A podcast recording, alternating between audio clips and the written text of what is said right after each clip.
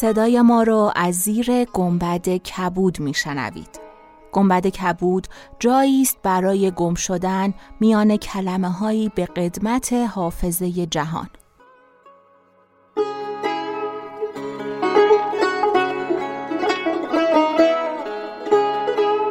سلام من شقایق جهرومی و دوستانم شما را به زیافت نور و کلمه دعوت می‌کنیم شما به قسمت سیزدهم گنبد کبود گوش می‌کنید.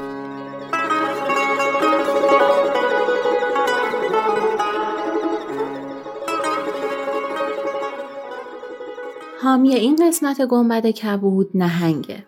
نهنگ یک کسب و کار نوپای حامی محیط زیسته.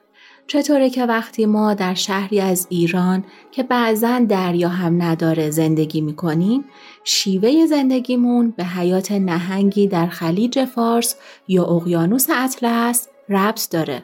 چرا شامپویی که ما طبق عادت هر روز به سرمون می‌زنیم حیات اون رو تحت شعا قرار میده و صد البته سلامت خودمون رو. یکی از عمده دلایل آلودگی آبها و محیط زیست استفاده از محصولات بهداشتی شیمیاییه. وقت این شده که این روند رو کند کنیم. متوقف کنیم. ما برای بسیاری از صدماتی که به محیط زیست می‌زنیم چاره داریم. مسیری که نهنگ پیش گرفته تنها محدود به تولید صابونها و کرمهای بدون مواد شیمیایی و کم کردن مصرف پلاستیک نیست بلکه تلاش داره تا در طول مسیرش با آموزش سبک زندگی بدون پسماند رو گسترش بده و برای این کار نیاز به حمایت داره. آدرس پیج اینستاگرام نهنگ در توضیحات پادکست برای شما قرار داده شده. به پیجشون سر بزنید و باب آشنایی با نهنگ رو باز کنید. همراه گنبد کبود، حامی و سفیر نهنگ باشید.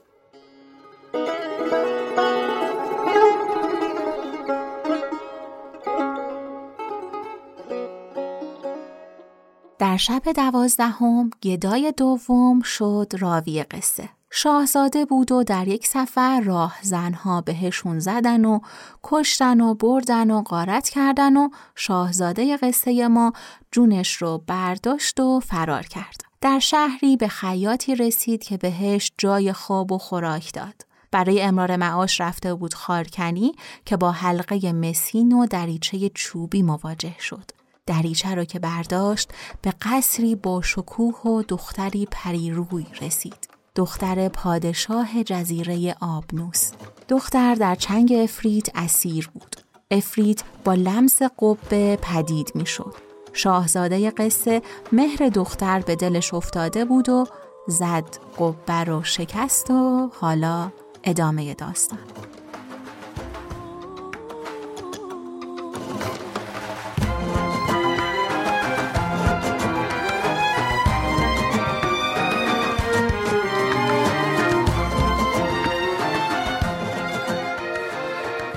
چون شب سیزدهم برآمد شهرزاد گفت ای ملک جوانبخت آن ماه روی گفت ای پسر بیرون شو بر حذر باش که اینک افرید در رسید. من از قایت بیم کفش و تیشه را فراموش کرده از نردبان به فراز شدم.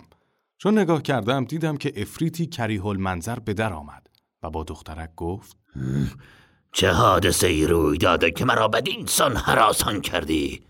جز اینکه آرزومند تو بودم چیزی روی نداده.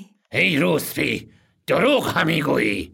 پس به چپ و راست نگاه کرده کفش و تیشه بدید. گفت این هر دو از آدمیان است. من تا اکنون آنها را ندیده بودم. شاید که تو از بیرون با خود آورده ای ای مکاره همی خواهی که با من کید کنی؟ پس او را به چهار میخ بسته تازیانش همی زد که من ترسان و حراسان بیرون آمدم. از کرده پشیمان بودم و سرن در گریبان حیرت داشتم. چون پیش خیاط آمدم گفت دیشب کجا بودی که به انتظار تو نخفتم؟ من به مهربانی او شکر گذاردم و به منزل خود در گوشه حیران نشسته بودم که خیاط نزد من آمد و گفت مرد عجمی در دکه نشسته کفش و تیشه تو با اوست و تو را همی خواهد. و می‌گوید از برای نماز بامداد از خانه بیرون شدم و این کفش و تیشه در راه مسجد یافتم و ندانستم از کیست. کسی مرا به بازار خیاطان رهنمون گشت و خیاطانم به سوی تو راه نمودند. اکنون عجمی در دکان نشسته تو را همی خواهد. چون این سخن بشنیدم گونه‌ام زرد گشت و دلم تپیدن گرفت. ناگاه زمین بشکافت. عجمی پدیدار شد. دیدم که همان افریت است که کفش و تیشه مرا برداشته از پی من روان گشته است. چون مرا بدید در حال مرا برو بود و بر هوا شد. پس از ساعتی بر زمین فرو رفت و از همان قصر به در آمد. دختر را دیدم برهنه و خون از تنش جاری است. افریت گفت ای دوستی این است عاشق تو؟ من او را به جز این دم ندیده بودم. پس از چندین عقوبت باز دروغ گفتی؟ اگر تو او را نمی‌شناسی این تیغ را بگیر و او را بکش او تیغ برگرفته نزد من آمد. دید که خونابه از دیدم همین چکد. بر من رحمت آورده مرا نکش و تیغ بینداخت. افرید تیغ به من داده گفت تو او را بکش تا خلاص شوی! من تیغ گرفته نزدیک رفتم. دختر اشک از دیدگان بریخت. گفت این همه رنج و مهنت از تو به من رسید. چون از تو را به حال من رحمت نمی آید. من نیز تیغ بیانداختم گفتم ای افرید چه مردی بود که از زنی کم بود؟ به جایی که زن کشتن من روا نداند چگونه من او را بکشم؟ هرگز نخواهمش کشت. افرید گفت دوستی و محبت شما نه چندان است که یکدیگر را توانید کاشت. پس خود تیغ برگرفت و دست و پای او را از تن جدا کرد. آنگاه رو به من کرده گفت ای آدمی زاد در شرع ما زن روسپی را بباید کشت. من این دخترک را شب زفاف را بوده بودم و جز من کسی را نمی شناخت. اکنون بدانستم که جز من دیگری را شناخته او را کشتم. اما از تو خیانتی به من پدید نگشته. تو را نخواهم کشت و تندرست نیز نخواهی رفت. خود بازگو که تو را به چه صورت کنم؟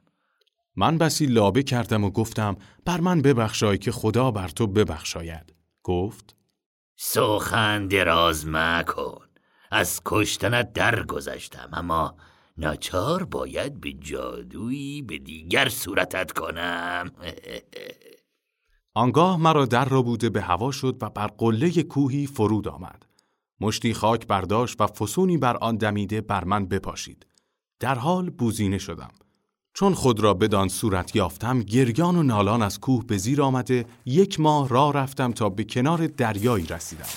جمعی دیدم که بر کشتی نشسته و آهنگ راندن کشتی دارند.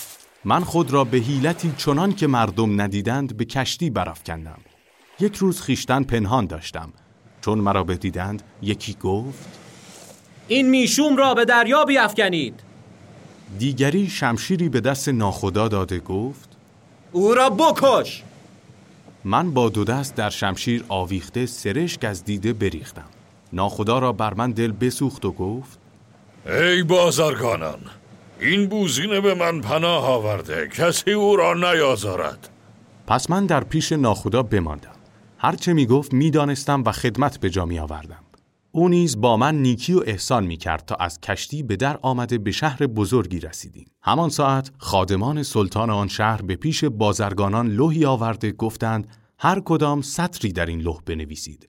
من برخواسته لوح از دست ایشان بگرفتم. ترسیدند که من لوح را بشکنم. مرا بردند و خواستند که لوح را از من بستانند. من به اشارت بنمودم که خط خواهم نوشت. ناخدا گفت بگذارید تا بنویسد که من او را به فرزندی پذیرفتم. چنین بوزینه ای دانشمند ندیده بودم.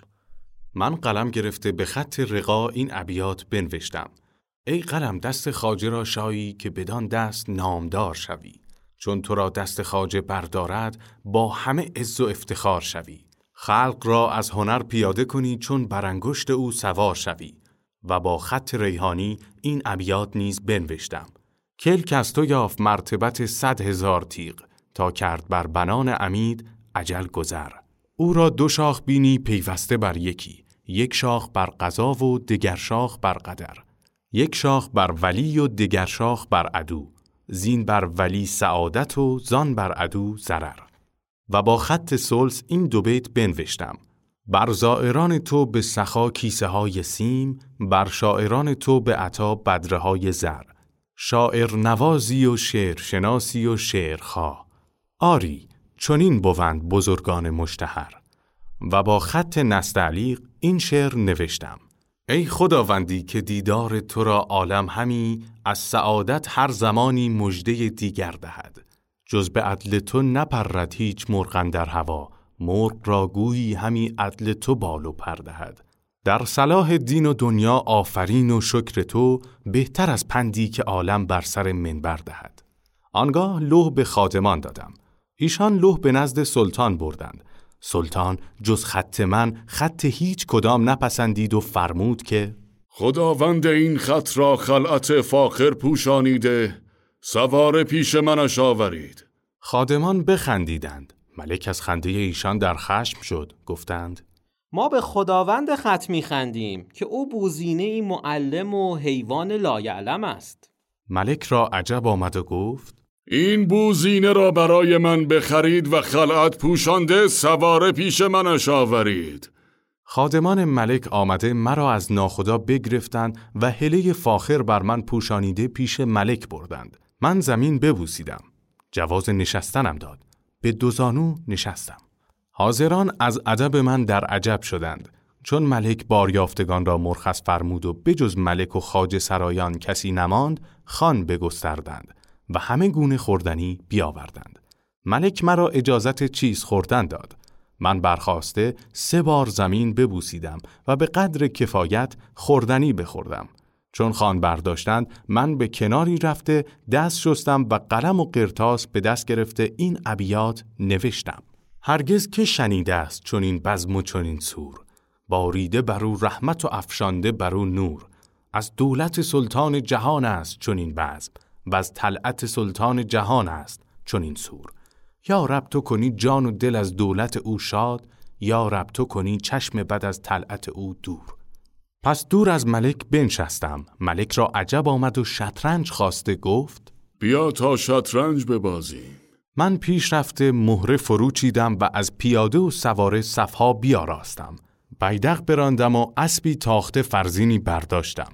ملک در حال حیران شد و گفت که اگر این بوزینه از سنف بشر بودی گوی از همگان در رو بودی. پس خاج سرا را به احزار دختر خود بفرستاد. چون دختر بیامد روی خود بپوشید. ملک گفت روی از که پوشیدی؟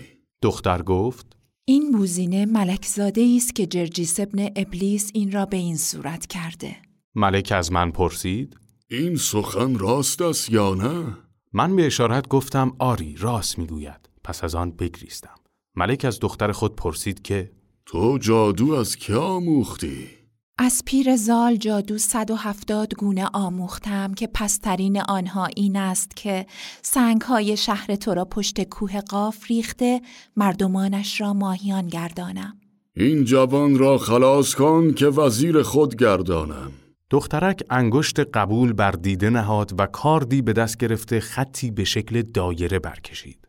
چون قصه به دینجا رسید بامداد شد و شهرزاد لب از داستان فرو بست